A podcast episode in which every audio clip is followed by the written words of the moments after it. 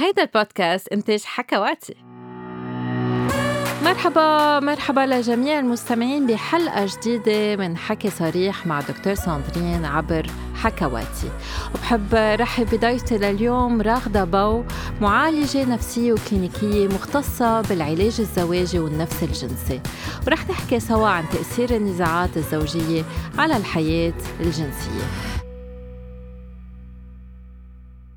كتار بيفكروا إنه الجنس بحل كل شيء حتى المشاكل الزوجية. وكتار بيفكروا كمان إنه الجنس هو الأساس. إذا هيدا الشيء زابط يعني كل شيء بيزبط. والأكترية بيفكروا إنه إذا اثنين انفصلوا أو طلقوا يعني ما كان ماشي الحال جنسيا. وإنه إذا الشريك بيرضي التاني جنسيا رح ينغرموا ببعض وما بيعودوا بيتخانقوا. وبس بتبلش العلاقة الجنسية تنتزع شوي شوي. شوي بحطوها بظهر ال chemistry وال passion وما بيعيدوا حساباتهم وما بفتشوا على السبب بس بيركزوا على النتيجة وبيستعملوها كعذر للخيانة والانفصال. رح نفهم اليوم مع رغدة باو إنه النزاعات الزوجية فيها تأثر على العلاقة الجنسية وإنه الحلول موجودة. أهلا فيك رغدة فيكي تعرفينا بالبداية عنك وعن نشاطاتك؟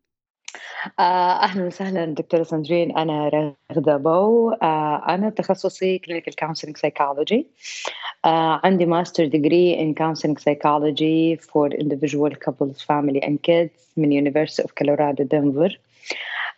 تخصصي في العلاج النفسي الإرشادي والإكلينيكي كان يعني خلاني أتخصص أكثر في علاج البالغين. فوق ال 18 سنة وكمان العلاج الزواجي أو الزوجي.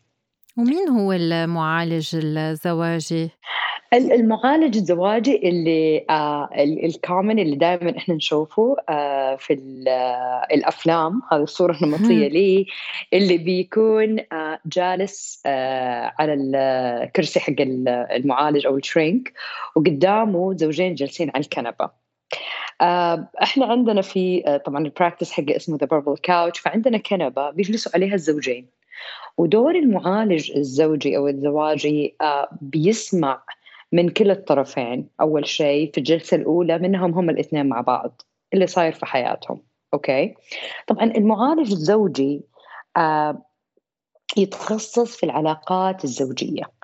والتخصص في العلاقات الزوجية يحتاج يعني أقل درجة علمية الواحد ممكن يكون فيها معالج آه، زوجي اللي هي درجة الماجستير بحيث أنه يدرس فرع من فروع علم النفس متخصص في العلاقات الزوجية. دور المعالج الزوجي إنه يصلح أو يساعد الزوجين يحسنوا من العلاقة الزوجية بينهم. مش دوره إنه ياخذ قرارات عنهم. بمعنى آه، إحنا نشوف العلاقة الزوجية زيها زي طبيب القلب أو الطوارئ في الطوارئ على ال ER. لما يجي الإنسان ونبضات قلبه لما الإنسان بيجي على الطوارئ ونبضات قلبه بتكون جدا ضعيفة. ما بيقول الدكتور آه خلاص خليه يموت القلب ده لأنه مرة ضعيف وتعبان. بيحاول يعطي electrical shot عشان يرجع ينعشه مرة ثانية. هذا بالضبط هو دور المعالج الزواجي. بنحاول ننعش العلاقة نحاول نصلح كل شيء نقدر نصلحه فيها نعدل من أساسيات المشكلة. فالموضوع علاجي أكثر مما إنه هو إعطاء نصائح أو إيش المفروض يصير وإيش اللي مو مفروض يصير. وكمان ما هو آه، أخذ قرارات. يعني ما بناخذ قرارات نقول أوه ينفع تكملوا مع بعض ما ينفع تكملوا مع بعض. العلاج الزواجي علاج. تريتمنت شيء يعالج المشكلة من جذورها ويحاول إنه ما تتكرر في المستقبل. إنما بفتكر من الأحسن إنه ما يجوا آه، على الآخر. يعني هن عم بيعملوا سكتة قلبية لزواجهم إنه ينكمشوا المشاكل قبل ما يوصلوا لدرجة إنه عايزين إسعاف بتهيألي بركي أحسن. هذه شغلة مهمة إنه نذكر المستمعين. لهالسبب شو هن مكونات أم أسس الزواج؟ بعض الأشخاص بيقولوا الزواج هو اتفاق أم عيلة أم مصاري أم بركة مستقبل بركة ممارسة جنسية. بالنسبة للمعالج الزوجي شو هن أسس الزواج؟ أسس الزواج إحنا نعتقد إنه الزواج زي البيت. طيب. وفي نظرية عند دكتور جون جوتمان آه هو أشهر ال couple therapist أو المعالجين الزواجين في هذا القرن بتقول اللي هي The Sound Relationship House Theory. بتقول إيش؟ إنه الزواج بينبني على two uh, pillar أساسية اللي هي الثقة والكوميتمنت أو الالتزام في العلاقة الزوجية. وبينهم هدول العمودين بتنبني أول شيء خريطة الحب إنه يكون الزوجين أصدقاء قادرين يعرفوا بعض يعرفوا ميول بعض الأشياء اللي يحبوا يسووها اهتماماتهم. حيقول لي البعض طب بس إحنا متزوجين من زمان ونعرف بعض وما يحتاج إحنا عارفين. صحيح بس مع الزمن ومع انشغال الحياة ومع التقدم في العمر اهتمامات الناس بتتغير وأوقات مرة كتير الزوجين بي بيضيعوا بعض بيضيع التوافق اللي بينهم بيضيع معرفتهم ببعض فبنحاول نرجعهم مرة تانية. هذه اللي هي ال love map أو خريطة الحب. من الأشياء اللي كمان بتبني الزواج أو ال relationship اللي هي مشاركة التقدير والإعجاب إنه يظلوا معجبين ببعض. يظلوا يلجأوا لبعض لما تصير أحداث في حياتهم يلجأوا لبعض. دائما يكونوا جنب بعض وبيساندوا بعض. من الأشياء اللي كمان بتبني الزواج إنهم يقدروا ياثروا على بعض. يعني ممكن ياخذوا برأي بعض يشوفوا وجهة نظر ثانية ويقتنعوا فيها. ومهم جدا طبعا الزواج يكون مبني على كيف نقدر نحقق أحلام مشتركة في هذا الزواج. ويخلقوا معنى مشترك بين الزوجين. أثبتت الدراسات إنه أكثر الأزواج اللي بينهم معاني مشتركة أو أهداف مشتركة أو حلم يعيشوا عشانه غير إنه نكون عائلة ونجيب أولاد بيضلوا فترة طويلة مع بعض. أكثر من الأزواج اللي اجتمعوا بسبب إنهم بس اجتمعوا. جابوا أولاد وبعد ما يبدأ يغلق أو يخلص دورهم في تنمية في تربية الأبناء وإنه يكبروهم بنلاقي إنه الزوجين كل مين عايش لحاله ما في شيء بيجمعهم.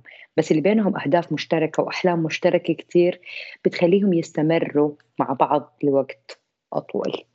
وانتو كيف تعملوا هال assessment يعني كيف فيك تعرفي إذا بين الزوجين فيها الصله فيها الثقه فيها الصداقه شو بتسأليهم كأسئلة؟ أنا صراحة في في في ال Purple Couch ال method أو الطريقة اللي بنعتمدها في العلاج الزواجي واللي أنا I trained عليها ونعتمدها كثير في ال Purple Couch اللي هي جاتمان ثيرابي أو طريقة العلاج بطريقة دكتور جون جاتمان تعتمد على إن نحن في البداية بجلس مع الزوجين ساعة ونص جلسة مبدئية. بسمع كل شيء مضايقهم أشوف أسلوب الكلام. يعني إحنا الأسسمنت عندنا على ثلاث مراحل. الأولى الجلسة الأولى ساعة ونص 90 دقيقة. بشوف أسلوب التفاهم أسلوب الحوار آه، طريقة الكلام كيف بيتعاطوا مع بعض كيف بيردوا على بعض آه، كيف لما يتكلموا عن المشكلة الأساسية. وناخذ الهيستوري حق العلاقة أو تاريخ العلاقة من يوم ما تعرفوا كيف كملوا كيف تزوجوا إيش الصعوبات اللي واجهتهم عشان نعرف التاريخ بوجودهم الاثنين.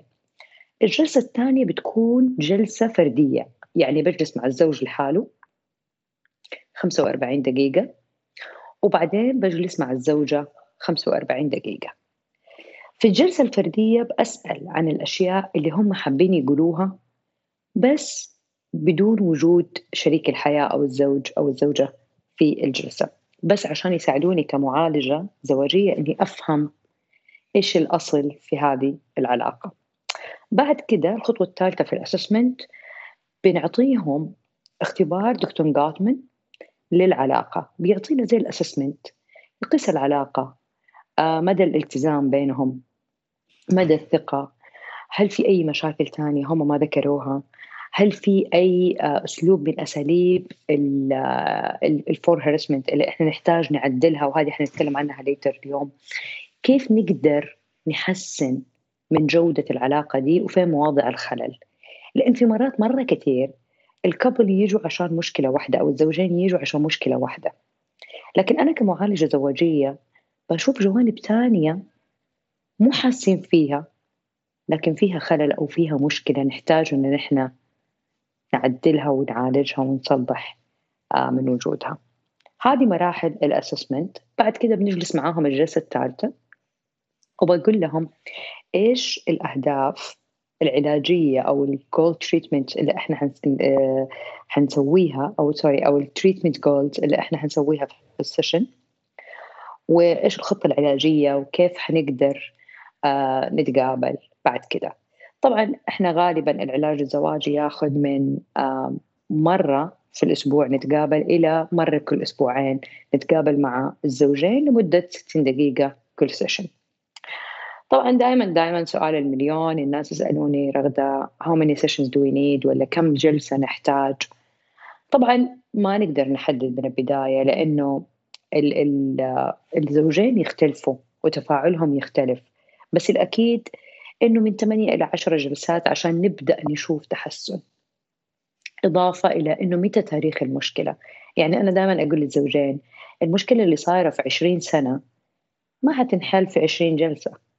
المشكلة اللي ليها بس أسبوعين تفرق عن المشكلة اللي ليها شهرين عن اللي ليها سنتين.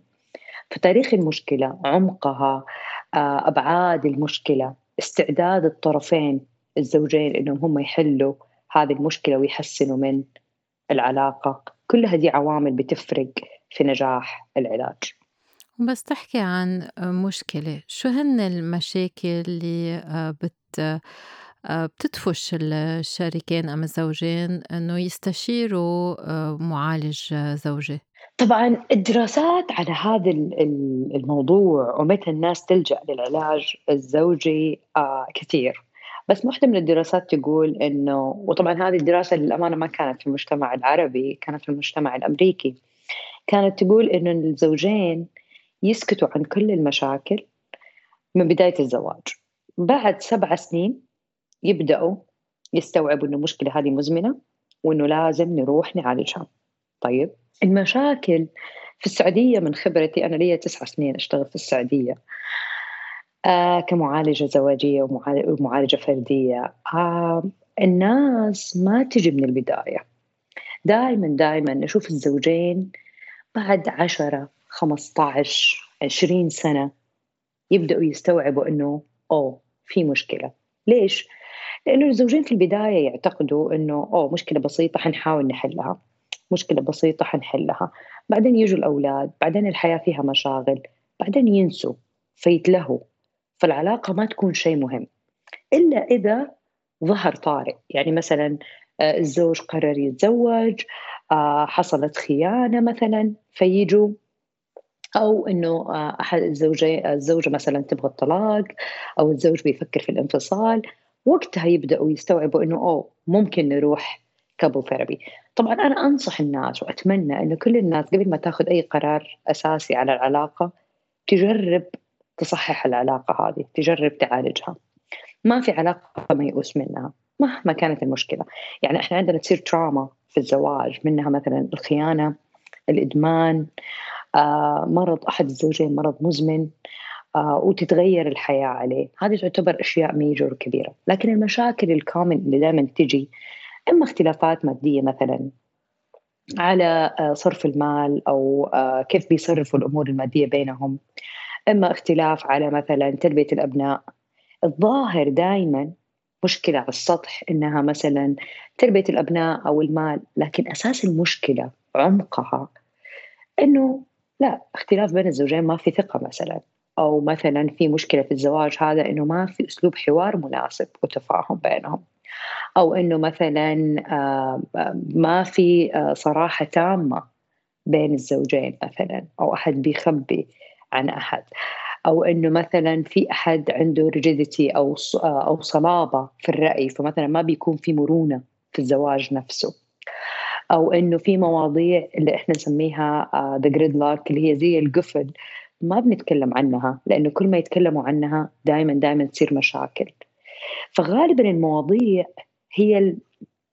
إحنا نسميها النبتة اللي بتظهر للناس على السطح. ونسمع أكيد يعني دكتور سندرين أكيد تسمعي معايا إنه فلان وفلانة انفصلوا لأنه أوه عندهم مشاكل مالية. أو هو حكيم كثير. أو مثلا يقول لها ما تطلعي ما تروحي ما تجي power and control بس أساس المشكلة وعمق المشكلة أعمق من الظاهر اللي إحنا نسمعه دائما دائما الخلل مش في الأشياء اللي تنبت على السطح الخلل في الجذور. في مدى الإحساس بالأمان. مثلا أوقات كثير نسمع مثلا على عدد الأبناء أو الخلفة آه يجيبوا طفل زيادة أو ما يجيبوا أطفال زيادة. آه تربية الأبناء أوقات مثلا. يكون المشكلة إنه تربية الأبناء وإن الأب بيسمع كلام البنات مثلا والأم ما بيسمعوا كلامها والأب واقف في صفهم مثلا. هذه مشكلة كامل أساس المشكلة مش إنه هو بيوقف في الصف. أساس المشكلة إنه هو ما هو ما عنده تفاهم مع الأم. مع الزوجة ما في تفاهم معاها أو ما في تقدير أو ما في احترام ليها مثلا في هذه العلاقة. وبالتالي انعكس على تربية الأبناء والبنات وقتها.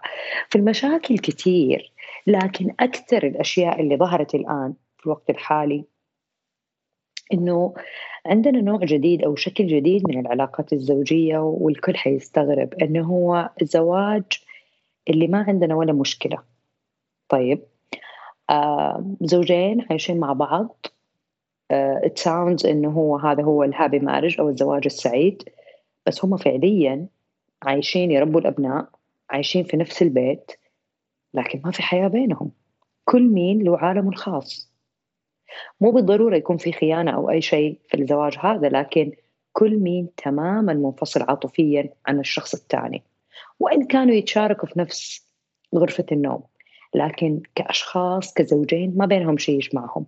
هم والدين ممتازين وبيرعوا الأبناء وبيديروا البيت بطريقة صحيحة ومتفاهمين وكل شيء لكن لو شلنا الأبناء من الصورة لو شلنا الصورة الاجتماعية إنهم يروحوا عند أهل الزوج ويروحوا عند أهل الزوجة من الصورة هم كزوجين لحالهم ما ينبسطوا مع بعض وما في ولا شيء بينهم كامل ولا أي نقاط تلاقي. هدول الزوجين للأسف يعيشوا بمبدأ إحنا نسميه عندنا في السعودية لا تضايقني ولا أضايقك يعني كل مين بحاله. طيب وللأسف هذا النوع من الزواج صار شكل الزواج السعيد. إنه زوجين طيبين مع بعض كويسين ما في أي مشاكل. إحنا كمعالجين زواجيين نشوف إنه هذه العلاقة ميتة. ما في بينهم شيء مشترك. ما في بينهم أي شيء يجمعهم. وهذه اللي صنفها دكتور جون جاتمان بأنها الستون وول أو الجدار العاطفي بين الزوجين. هم جسديا مع بعض بس نفسيا وعاطفيا منفصلين تماما. هذا لا يعني ان هم ما يتكلموا. هم يتكلموا بس على أولاد على البيت على أمور الحياة على الطقس. لكن ما في ولا شيء بينهم وما يعرفوا عن بعضهم أي شيء. كل الناس دائما دائما لما نتكلم عن هذه المواضيع. يقول لك الحياة مشاغل.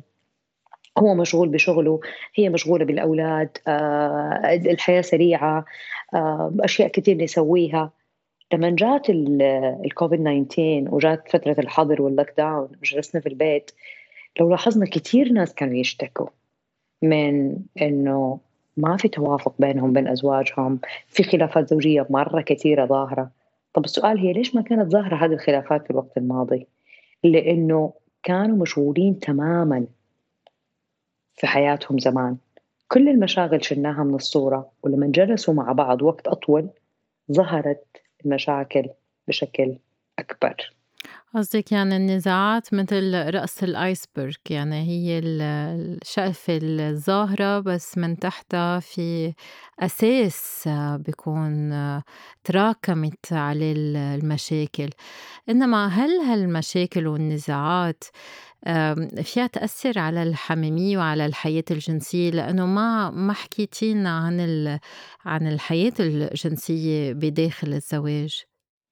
طيب النزاعات هذه الآيسبرغ اللي مح... اللي موجودة على السطح هي أساسها أربع أنواع من الفور أو المعضلات أو المهلكات للعلاقة الزوجية.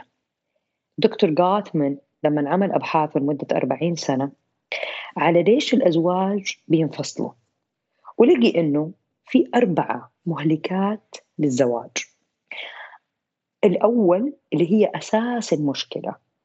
النقد المستمر. لما يكون في نقد مستمر من أحد من الزوجين للطرف الثاني أو الاثنين بينقدوا بعض. على أي شيء وعلى كل شيء.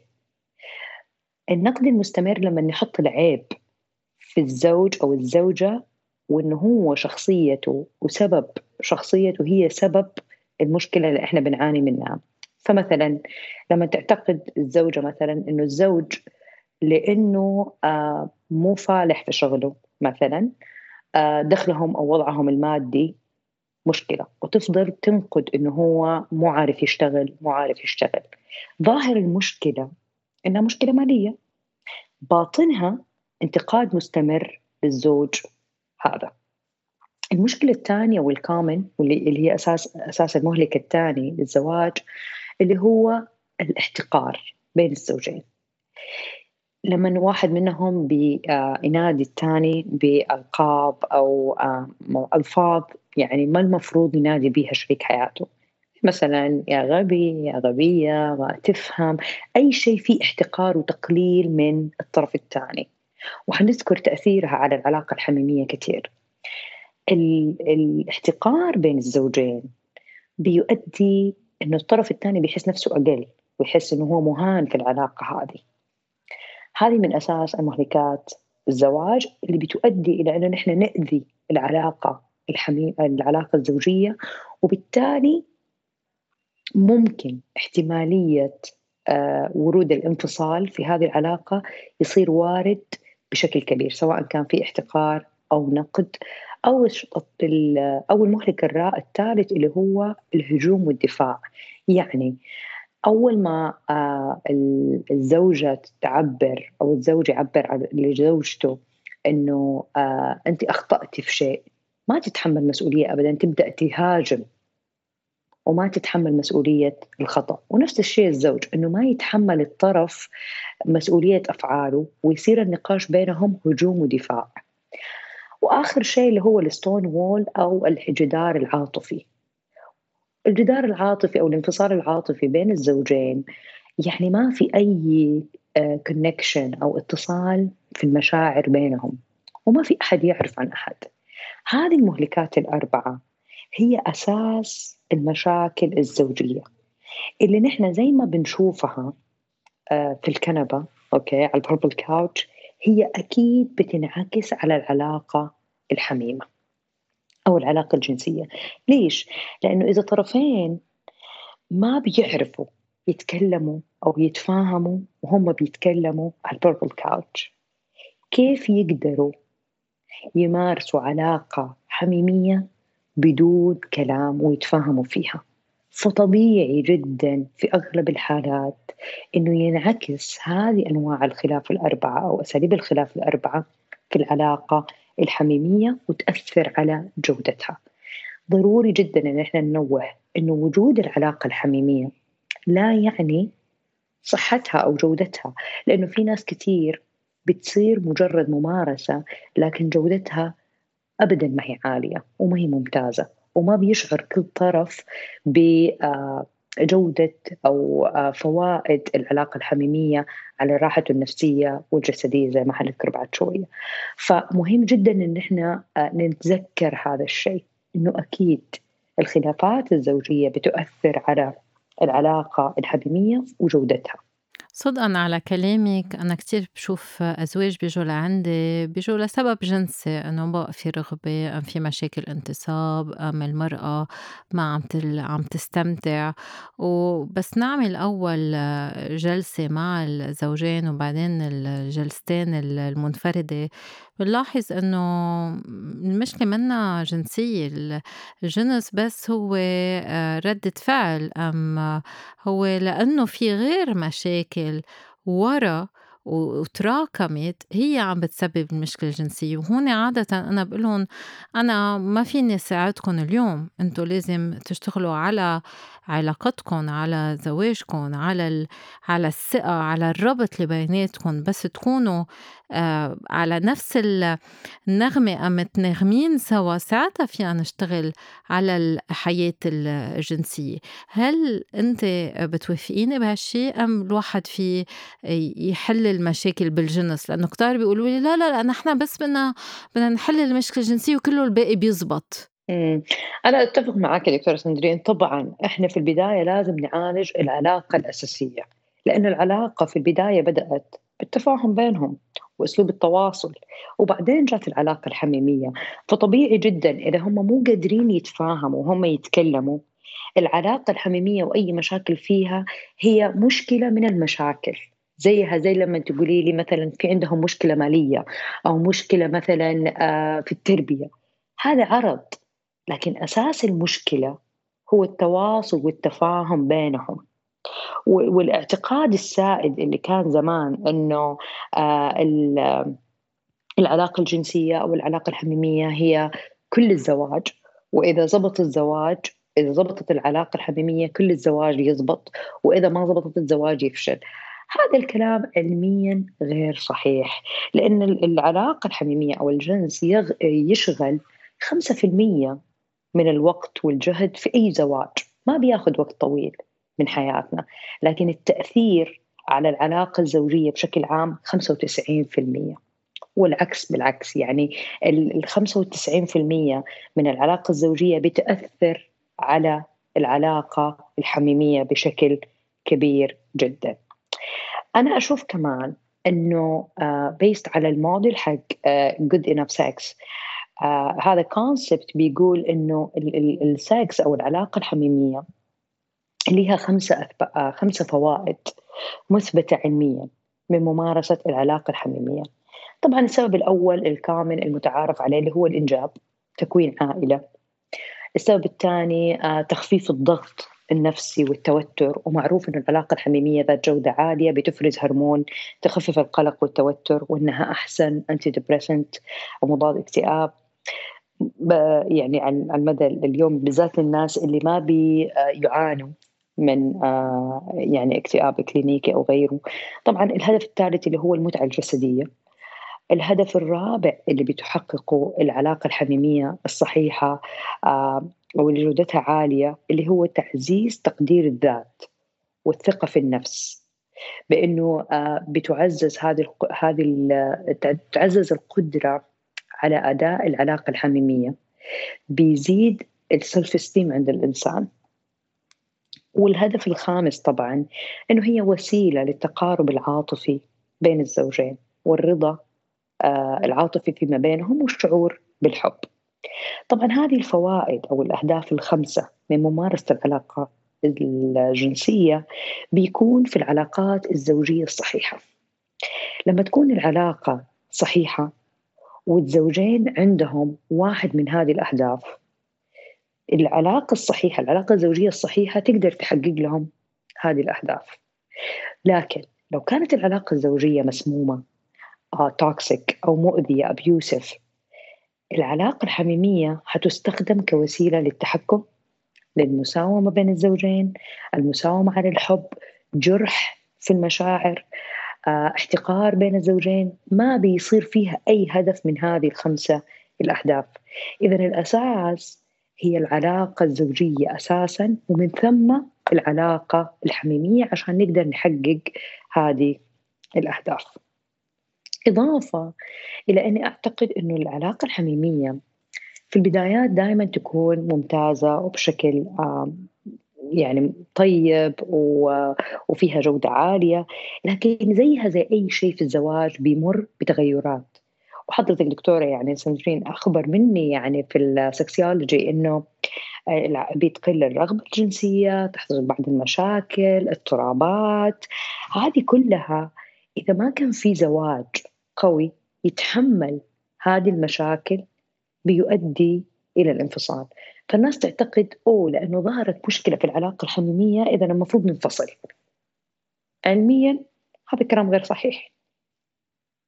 لأنه الوارد إنه يصير لأي الزوجين مشاكل جسدية صح ولا لا؟ كلنا ممكن نمرض كلنا ممكن نتعرض أننا نصاب بأي مرض عضوي. نفس الشيء ممكن يصابوا بمرض آه، جنسي أو مرض أو اضطراب في العلاقة الحميمية. وهذا الاضطراب قد يكون له جانبين جانب physical آه، أو جسدي. وهذا دكتورة حضرتك سندرين آه، اختصاصية الطب الجنسي تعالجوه. أو جانب نفسي وهنا يجي دورنا ك sex therapist أنا عندي اختصاص في العلاج النفسي الجنسي اللي هو ال sex therapy بنعالج النواحي النفسية في العلاقة الحميمية. فمثلا أوقات كثير قلة الرغبة. يجي من سوء العلاقة الزوجية. يجي من إصابة أحد الزوجين بالاكتئاب مثلا. يجي من خلل عاطفي. في العلاقة يجي من صدمة عاطفية تكون موجودة.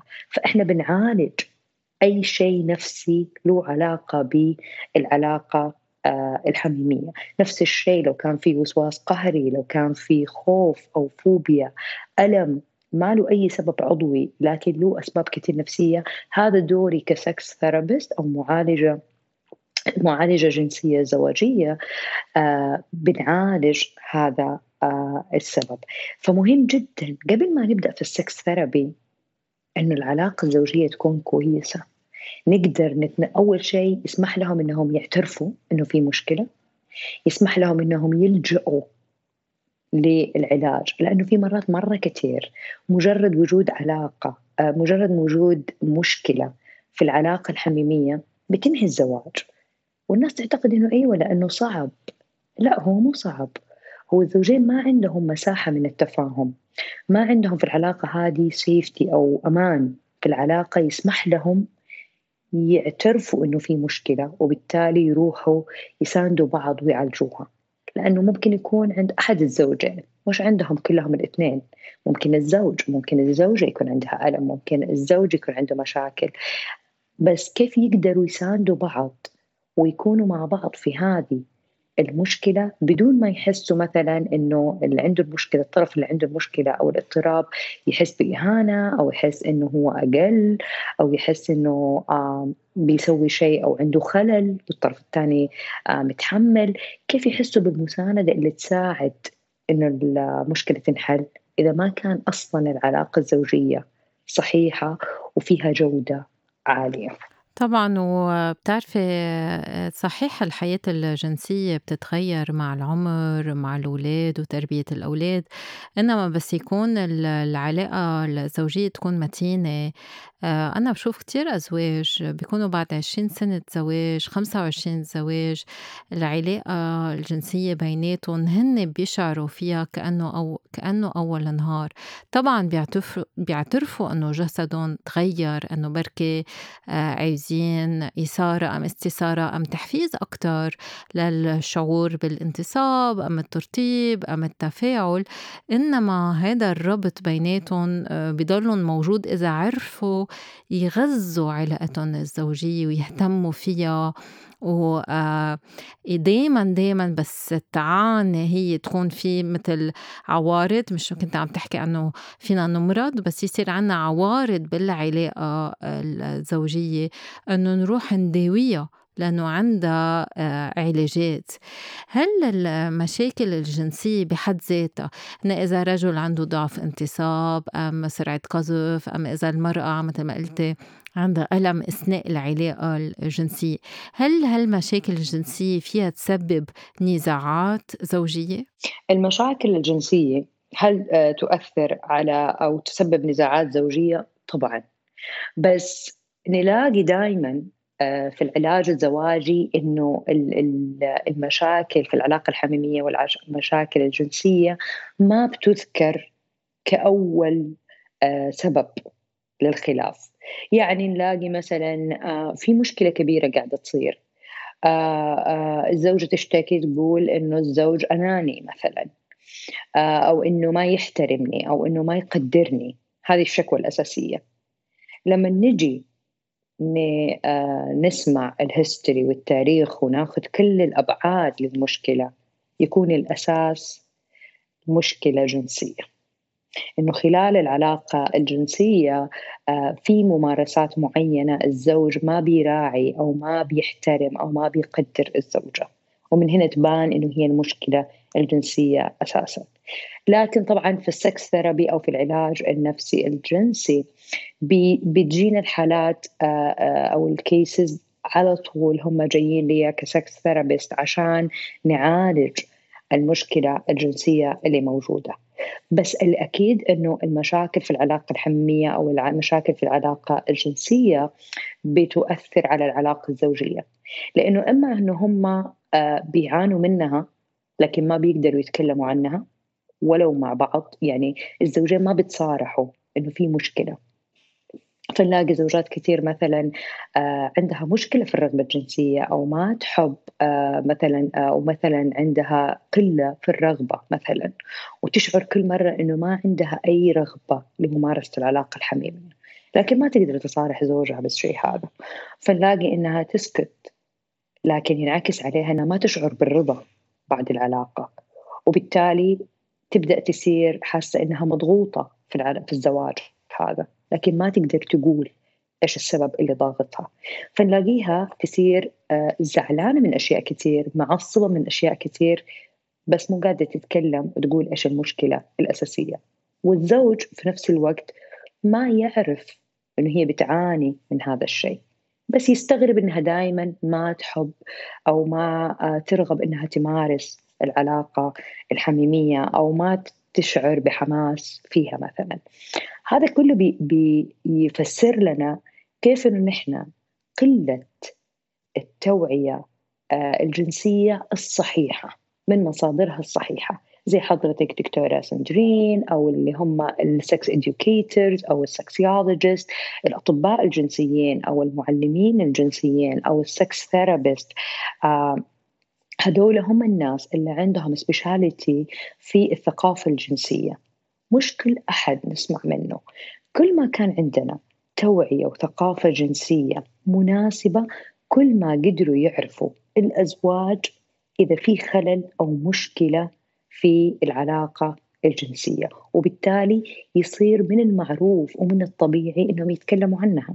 لأنه لو واحد مثلا أو واحدة كان عندها مشكلة مثلا في في العين أو في آه، إنفلونزا طبيعي جدا إنها تشارك زوجها هذه المشكلة. وهو نفس الشيء طبيعي إنه يشاركها ويقول لها أنا أشعر بهذا الألم أو أنا ماني مرتاح أو ويعرفوا يروحوا فين يتعالجوا. المشكلة الأشياء لما تكون ما فيها وعي ما فيها معرفة صحيحة؟ ما بيصير علاج لي ما بيتكلموا عنها وبيخبوها وبيشعروا بالضيق منها طبعا. ويشعر الإنسان إنه هو مكتوم أوكي؟ ما يقدر يفصح عنها وبس يحس إنه هو مضغوط في هذا الزواج وما في أريحية فيه. وبالتالي ما تتعالج المشكلة وتصير متراكمة. وبدل ما تصير مشكلة بدرجة بسيطة مثلا خفيفة تصير متوسطة تصير شديدة جدا وفي النهاية نشوف انفصال ويكون السبب إنه لا المشكلة مرة كبيرة. بس هي المشكلة ما بدأت كبيرة. هي أكيد تدرجت من آه، أول الزواج أو وقت ما بدأت تظهر. فطبيعي إجابة على السؤال طبيعي تؤثر كثير من النزاعات الزواجية أكيد. طبعا وأنا عادة بقول لهم إنه المشكلة الجنسية آه، منا سبب للانفصال آه، بس أكتر عذر. إذا الزوجين حابين يشتغلوا على المشكلة الجنسية فينا نحلها فينا نلاقي حلول إلا إذا الزوجين مش منجذبين لبعض أم مش عن ما عندهم نفس الاهتمامات الجنسية صار هذا الشيء آه، مختلف. بس بس هن بيتعوقوا كتير تيجوا يتعالجوا. كيف فيهم يعرفوا إنه صار الوقت إنه آه، يعالجوا معالج زواجي أم معالج جنسي آه، نفسي جنسي. كيف كيف فيهم يعرفوا آه، أي متى يعاينوا قبل ما يصير فات الاوان طبعا إحنا دائما نقول طول ما يعني في الجسد روح إحنا نقدر نعالج هذا الجسد صح ولا لا؟ في الطب. فنفس الشيء في العلاقات الزوجية وفي العلاقة الحميمية. طبعا sooner is better كل ما كان في البدايات كل ما كان أحسن لأنه أي اضطراب في الدنيا أو أي خلل بيصير أو أي مشكلة بتصير بتبدأ خفيفة بعدين بتصير متوسطة بعدين بتصير شديدة. أول ما تظهر مشكلة في العلاقة الزواجية العلاقة الزوجية أي مشكلة تظهر في العلاقة الزوجية أول شيء الزوجين ضروري يعترفوا إنه في مشكلة. يحاولوا يثقفوا نفسهم يقرأوا من المصادر أو من الأشخاص المتخصصين. كيف ممكن يعالجوا هذه المشكلة مع بعض؟ كيف ممكن يحلوها؟ إذا حاولوا مرة واثنين وثلاثة ما انحلت. علميا الأفضل أنهم يلجأوا للعلاج الزواجي لأنه تراكم المشاكل بيزود صعوبتها وبيصير في آثار سلبية وتراكمات في نفس كل الزوجين. فمثلا هي بتصير تتذكر كثير ذكريات سيئة وهو بيتذكر كثير ذكريات سيئة من هذه المشكلة. أثر وجود المشكلة في حياتهم بيخلي فيه عمق وأثر آه، سلبي أكبر على العلاقة الزوجية. أما بالنسبة للعلاقة الحميمية والعلاقة الجنسية نفس المبدأ.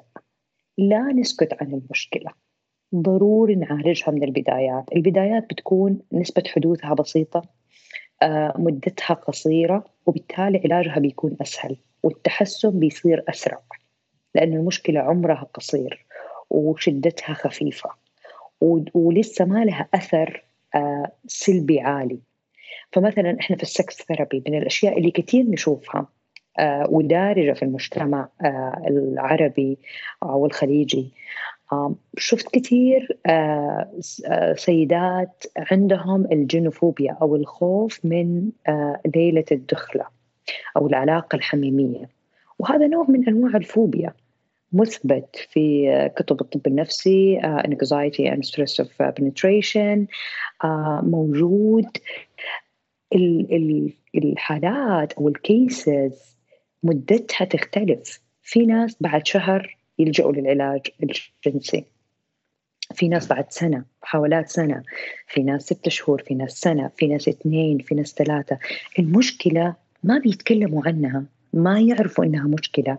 يعتقدوا إنه ما تنحل ويعتقدوا إنه ما نعرف نروح لمين يحلها سكوتهم على المشكلة بيصعب. آه، أثرها عليهم. وبالتالي قد تؤدي للانفصال للأسف في بعض الحالات. مع إنه ما هي سبب للانفصال هي تتعالج علاج نفسي جنسي بدون ما آه، يحتاجوا إنهم ينفصلوا. لأنه هي نوع من أنواع الفوبيا وال anxiety والقلق والخوف وسهل جدا علاجها في ال sex therapy لكن المشكلة إنهم بيتاخروا إنه يجوا أو ما يجوا أصلا. ويعتقدوا في بعض الحالات طبعا يعني في مجتمعنا العربي والسعودي يعتقدوا إنه هي عين إما حسد آه، أو سحر وإنه عشان كذا ما صارت العلاقة. وللأسف ما يكون ولا سبب من هذا. علميا إحنا بنشوف إنه هي مشكلة خوف أو قلق عند آه، الزوجة من العلاقة الحميمية نتيجة لعدة أسباب منها ضعف الثقافة الجنسية، ارتفاع معدل القلق بشكل عام، آه، خوف آه، من العلاقة الحميمية نفسها ومفاهيم خاطئة عنها بتؤدي إلى إنه بيصير هذا الخوف وبيزداد بشكل كبير. عندها. فكل ما كان أسرع أنهم لجأوا للعلاج كل ما كان أفضل بالنسبة لهم بس رغدة قد إيه المجتمع العربي بيتقبل العلاج الزوجي أو حتى ال sex therapy العلاج النفسي الجنسي؟ في كتار بفضلوا مثلا يطلقوا أم ينفصلوا بس ما يروحوا عند معالج زوجي؟ أتفق معك دكتورة سندرين آه، في في 2000 وفي بداية ال 2000 آه، كان كثير في رفض شديد. بالذات أنا طبعا كنت أشوف بس في مجتمعنا السعودي. آه إنه لا إحنا ما ح أو العربي ما حنروح نفضح نفسنا. كان هذا المفهوم. ما حنفضح نفسنا ما حنروح نتكلم على مشاكلنا وتنتشر معلوماتنا وحياتنا والبعض ياخذها من مبدأ إنه نحن بنتشكى أو من مبدأ إنه نحن نفضح الأسرار البيوت فما كانوا بيروحوا. لكن ارتفاع حالات الطلاق في مجتمعاتنا العربية بشكل عام وزيادة الوعي بالعلاج الزواجي. يعني أول ما جيت من آه، دراستي في أمريكا وبدأت آه، من تسع سنين في السعودية كنت دائما أشوف الزوجة هي اللي حابة العلاج الزواجي هي اللي جاية تبغى تصلح العلاقة. مع السنين في آخر خمس سنين الآن أغلب الحالات اللي بيجوا للعلاج الزواجي بيكون الزوج. ليه؟ لأنه تفاديا للطلاق. هي ما تبغى تكمل العلاقة هذه وحاسة إنه خلينا نتطلق أحسن شيء. فتفاديا للطلاق بيحاولوا يصلحوا العلاقة هذه. طبعا انتشار الطلاق في المجتمعات خلى الناس الثانيين الأزواج الثانيين يشوفوا أثر الطلاق على المجتمع وعلى الأطفال والزواج الثاني. فهذا حفزهم أنه ممكن نصلح شيء في العلاقة الزوجية. بالنسبة للعلاج الجنسي أتفق تماما معك أنه كثير كثير كثير حالات أول شيء ما يعرفوا يروحوا لمين ومين هم المعالجين الجنسيين أو المعالج الجنسي النفسي. ما يعرفوا آه، أنه في علاج للحالة وهذه نتيجة لقلة الثقافة الجنسية في مجتمعاتنا العربية وإحساسهم أنه العلاقة لازم تنتهي لأنه ما لها حل. للأسف المشكلة مو في العلاقة ولا في الزوج مثلا لو كانت السيدة تعاني من آه، خوف من آه، ليلة الدخلة أو العلاقة الحميمية. المشكلة في نفس السيدة هي عندها خوف من هذه العلاقة. فبدل ما نبدل بس الزوج أو أنه تتزوج شخص ثاني أو أنه آه، تنهي هذا الزواج وتستمر عزباء طول عمرها لأنه عندها مشكلة بسيطة مهم جدا أنها تعرف أنه في علاج لهذا الموضوع. طبعا هم أنا أشوف ال recommendation ووعي الأطباء ونصيحتهم بالذات أطباء النساء والولادة ال gynecologist وال urologist أطباء الذكورة أمراض الذكورة والعقم هم أحسن ريفير اللي آه، اللي بينصحوا في العلاج الجنسي أو العلاج الزواجي في حالات كثير لأنه بيوجهوا الزوجين بالطريقة الصحيح اللي بيحل المشكلة من جذورها. وبالتالي يقتنعوا الزوجين إنه هذا الحل. مش بس مجرد آه إجراء جراحي مثلا ولا مجرد آه مشكلة مثلا بينهم عضوية. لا المشكلة أكبر ولها أساس نفسي. نعم هون الشرط إنه كمان الطبيب يكون عنده هالثقافة العلمية والجنسية الكافية لأنه كتار من الأطباء ما بيقولوا للزوجين إنه لأ لازم تتعالجوا جنسيا نفسيا ما فينا نساعدكم ما فينا مثلا نعمل عملية تنحل الموضوع أم الأدوية ما رح تكفي تنحل الموضوع. هل أنتوا بالعلاج بتعطوا تمرينات للزوجين؟ كيف فيهم يعالجوا أصلا مشاكلهم؟ هو مجرد مجرد حكي أم في شيء لازم يطبقوه بالبيت؟ طبعا العلاج الزواجي آه، زي ال course okay؟ زي ال class اللي الإنسان بيروحه. هو في البداية مع المعالج الزواجي بيساعدهم إنهم يحلوا المشكلة في العيادة. فبنمسك مشكلة مشكلة ونبدأ نطبق ال intervention أو التقنيات العلاج الزوجي حسب المدرسة أو حسب الطريقة اللي المعالج الزوجي بيستخدمها. okay؟ البداية بتكون في العيادة والبداية بتكون إن إحنا نحسن مثلا طرق التواصل نعلمهم آه المضادات للمهلكات الأربعة في حال النقد في حال الاحتقار إيش المفروض يصير. نبدأ ندخل آه آه أساليب بتعزز العلاقة بتطورها بعد ما يتحسنوا هذه التمرينات ويتقنوا أدائها مع المعالج الزواجي في نفس العيادة ممكن يبدأوا يطبقوها في حياتهم. فمثلا أنا بطبق معاهم كثير تكنيكات زي مثلا uh, I would say dream with conflict اللي هي كيف حل الخلافات uh, المزمنة بين الزوجين. بنطبق التمارين في العيادة. مرة واثنين وثلاثة. لما بحس إنه الزوجين أتقنوا هذه التكنيك أو أتقنوا هذه المهارة وقتها هم مؤهلين إنهم يمارسوها على المشاكل الأخرى في البيت. فهم طبعا الهدف منه وهذا التوجه الجديد الآن في علم النفس أو العلاج النفسي إنه هو تعليمي آه تثقيفي. للأفراد حتى في العلاج الفردي. ما ما كل العلاج بس داخل العيادة. في البداية داخل العيادة لكن المهم إنه الإنسان يفهم نفسه. يعرف إيش المشاكل اللي عنده، إيش الأشياء اللي آه، يحتاج لها حل، في حالة العلاج الزواجي الزوجين يفهموا الفرق بينهم، يفهموا الأشياء اللي لازم يشتغلوا عليها، كيف يفهموا آه، أساس العلاقة والخلل جاي من فين، لأن دائما الزوجين ما عندهم ألف شيء يختلفوا عليه، هم عندهم شيء واحد أو مشكلة واحدة يختلفوا عليها ألف مرة. فنلاقي إنه المشاكل مختلفة الألوان لكن الصورة واحدة. بس كل مرة بتجي بلون. يعني العبرة كتير فيها نوع من الشعر.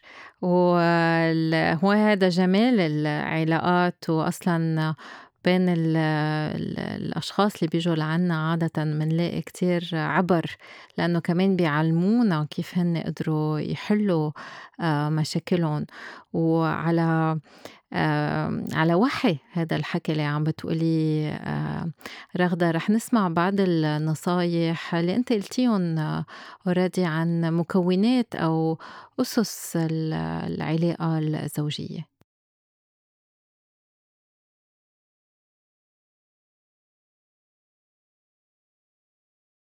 رح نشوف سوا المكونات العشرة. كرمال الواحد يحافظ على الشعلة الجنسية بالتخت بين الزوجين وبالحياة اليومية. أول مكون أو أول نصيحة هي التواصل. التواصل بده يكون متبادل وصريح مبني على الثقة والعاطفة. بده الواحد يقدر يعبر عن المشاعر وكمان عن طموحاته رغباته وحاجاته إن كانت جنسية أو عاطفية أو غيرها. تاني مكون هو الإصغاء. الإصغاء باهتمام للآخر الإصغاء لحاجاته لرغباته وشو بفضله التاني؟ ثالث مكون هو المشاركة. المشاركة بالهوايات بالمسؤوليات بالهموم بس كمان بالمرح والضحك. لذلك رابع مكون هو الضحك. الضحك كرمال نقلل شوي من جدية بعض المواقف والظروف والضحك حتى بالتخت إذا الواحد ما استحكم بوضعية أم بممارسة. وخامس مكون هو التفهم. بده الواحد يقدر يحط حاله محل الشريك التاني كرمال يقدر يفهمه. ولذلك سادس مكون هو التنازل. التنازلات بدها تكون متبادلة مع احترام اختلاف الآخر لأنه ما في شريكين أم زوجين مثل بعض. وسابع مكون هو المبادرة يعني الواحد بده يروح صوب التاني تيعزز الرغبة ما بده دايما يتوقع إنه التاني يجي صوبه. تامن مكون هو المفاجأة والابتكار الابتكار كمان متخذ وبالحياة اليومية لأنه الروتين بتقتل الرغبة والباشن تاسع مكون هو الإغواء. الإغواء كل الوقت أحيانا بحنان ورومانسية وأحيانا بحرارة وإثارة. وآخر آخر مكون هو التوفر والتواجد للآخر. يعني بدنا نفضي بعض الوقت تنكون مع الشخص التاني وإلا أكيد ما رح يكون في ولا رغبة ولا جنس.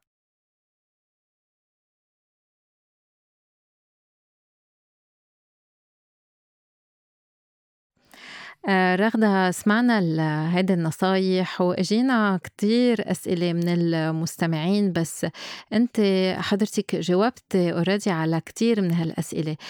وحكيت شوي عن الخيانة. وفي عنا آه، مستمعة عم تسأل وعم بتقول كيف الواحد يرجع يستمتع مع الزوج بعد ما يكون اكتشف إنه صار في خيانة زوجية؟ طبعا الخيانة الزوجية ما هي السبب الأساسي للانفصال. الدراسات بتقول إنه 70 من الأزواج 70% من الأزواج بينفصلوا. بعد حدوث الخيانة. لكن 30% بيعالجوا الخيانة وبيرجعوا يعيشوا مع بعض. الخيانة لها جانبين. الجانب النفسي لأنه الثقة بتنهدم والجانب الجنسي. إذا كانت خيانة جسدية أو فيها علاقة حميمية.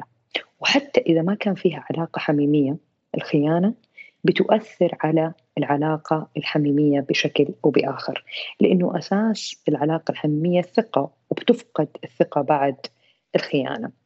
في حال أنه اكتشف الزوج أو اكتشفت الزوجة الخيانة من شريك الحياة مهم جدا في هذه الحالة إن هم يلجأوا للعلاج الزواجي. هذه واحدة من الكرايسيس أو الأزمات اللي تصير في الزواج تحتاج معالجة فورية.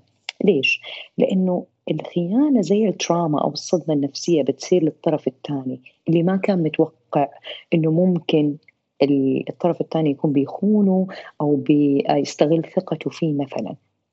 وتبدا طبعا آه، دوامة الشك دوامة آه، الداوت إنه الإنسان يعتقد الشخص اللي انخان آه، سواء الزوج أو الزوجة يبدأ يشك في نفسه أو تشك في نفسها إنه الخطأ فيا إنه المشكلة مني ويبداوا في دوامة كبيرة جدا. دور العلاج الزواجي إنه نحن نبدأ نعالج أساس الخلل.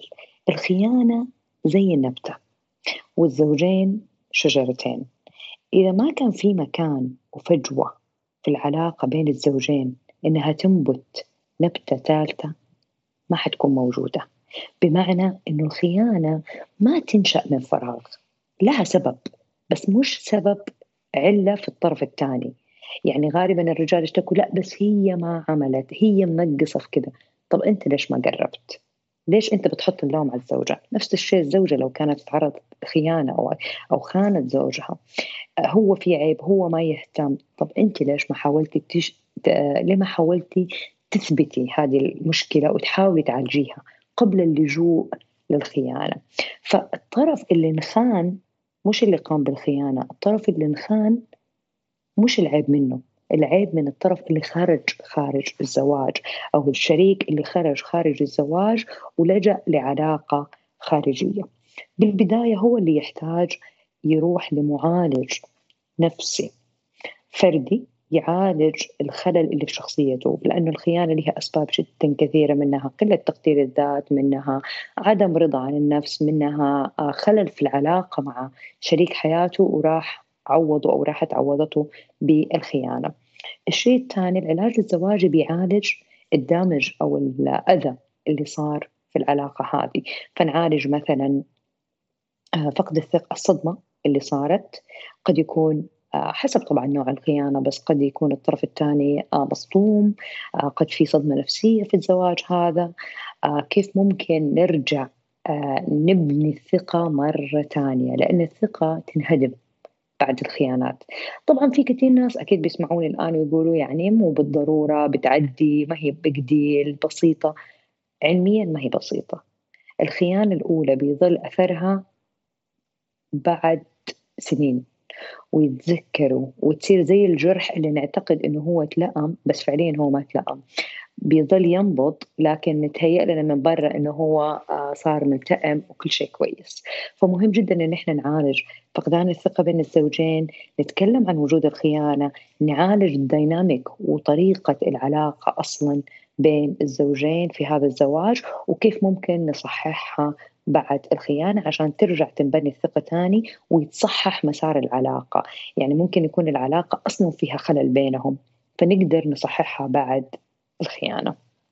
وبالتالي إذا صلحنا كل هذا حنقدر نصلح آه ويروح الأثر السلبي في العلاقة الحميمية وبالتالي تقدر الزوجة أو الزوج اللي انخان إنه يرجع يستمتع مرة ثانية آه بكل ثقة مع آه شريك حياته.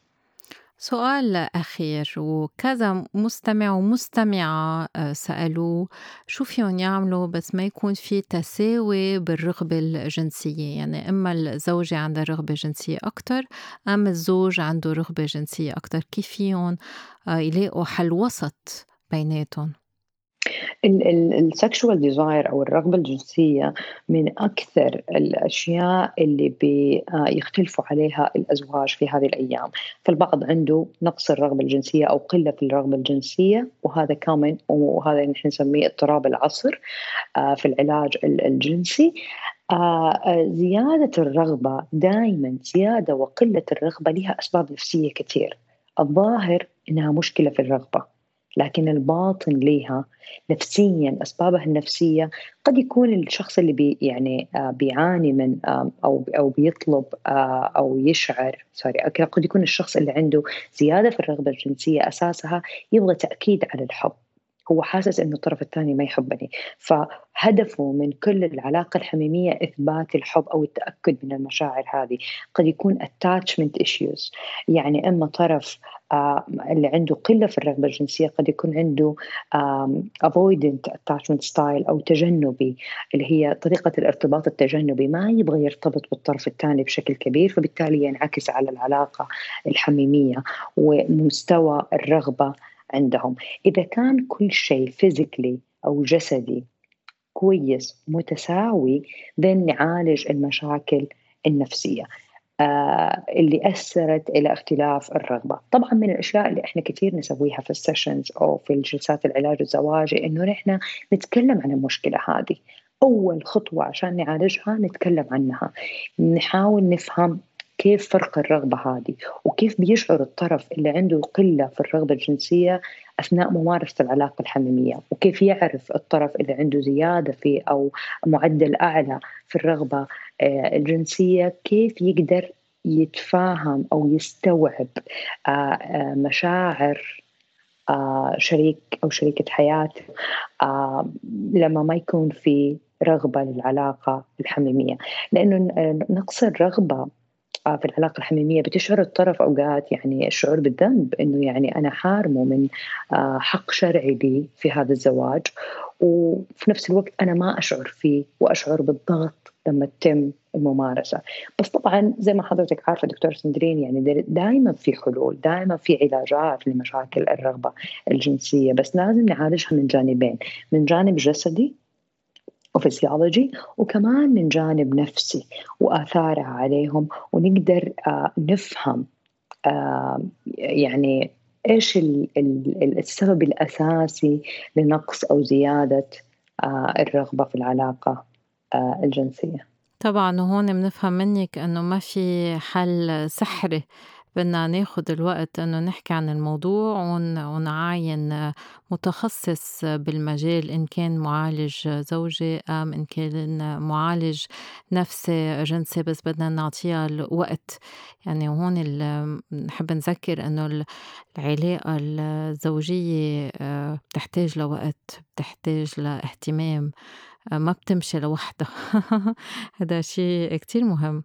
إنه آه، نذكّر المستمعين لإنّه بيفكروا إنه منتزوّج وكل شي بكر لوحده، لأ بدنا نهتم بهالعلاقة بدنا ننمّيها نكبّرها نسقّفها آه، تا توصل لآخر الحياة. ما بعرف إذا بتوافقيني.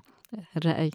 طبعًا، طبعًا، طبعًا دكتورة سندرين يعني ما في عصاية موسى، ما في حل سحري، الناس يعتقدوا مجرد ما يجوا للزواج للعلاج الزواجي إنه خلاص كل شيء تم، آه، كل شيء انتهى، آه، ما في آه، أي مشكلة موجودة، كله حينحل. وفي كبد في سيشن يعني جلسة اثنين ثلاثة خلاص كل شيء انتهى. طبعا لا لازم نعطي المشكلة وقتها ولازم نعطي آه الحياة آه يعني زي ما ذكرنا في البداية المشكلة تاريخها وقتها والبروسيس والخطوات عشان تنحل بشكل صحيح. مزبوط بدي أشكرك كتير رغدة لوقتك ولشرحك المفصل. آه، إذا بتحبي تعطي شوي ال details تبعت your account حكيتي كتير عن ال Purple Couch بركي كتار ما بيعرفوا شو هو ال Purple Couch بركي فيك تحكي عن الانستغرام account تبعولك والبودكاست تبعولك أكيد. آه ال Purple Couch هو ال practice ال private practice أو عيادتي في جدة في المملكة العربية السعودية. آه عندنا purple couch حقيقية كنبه بنفسجيه يجلس عليها الناس. okay وبدأنا هذا ال practice من 2013 آه عندنا اكونت على الانستغرام اسمه @purplecouchnet وهو نفسه على تويتر وعلى الفيسبوك. كمان آه عندي بودكاست اسمه The Purple Sound. بنتكلم فيه عن مشاكلنا آه اليومية بس بوجهة نظر نفسية. تمام. فأكيد مستمعينا إذا بحبوا آه، ياخدوا منك تفاصيل أكتر فيهم آه، آه، يتجهوا على ال accounts تبعولاتك وساعتها كمان ياخدوا موعد منك بجدة. مزبوط؟ مزبوط. بجدة أو أونلاين إذا حبوا كمان. Great. Thank you. Thank you so much. Thank you so much دكتورة سندرين على الاستضافة وكنت سعيدة أني أكون معاكم وهيك بتنتهي حلقتنا لليوم شكرا لكل مستمعينا وشكرا لك رغدة مثل العادة بعتوا كل أسئلتكم بخانة التعليقات وما تنسوا تشتركوا بالبودكاست يلا bye bye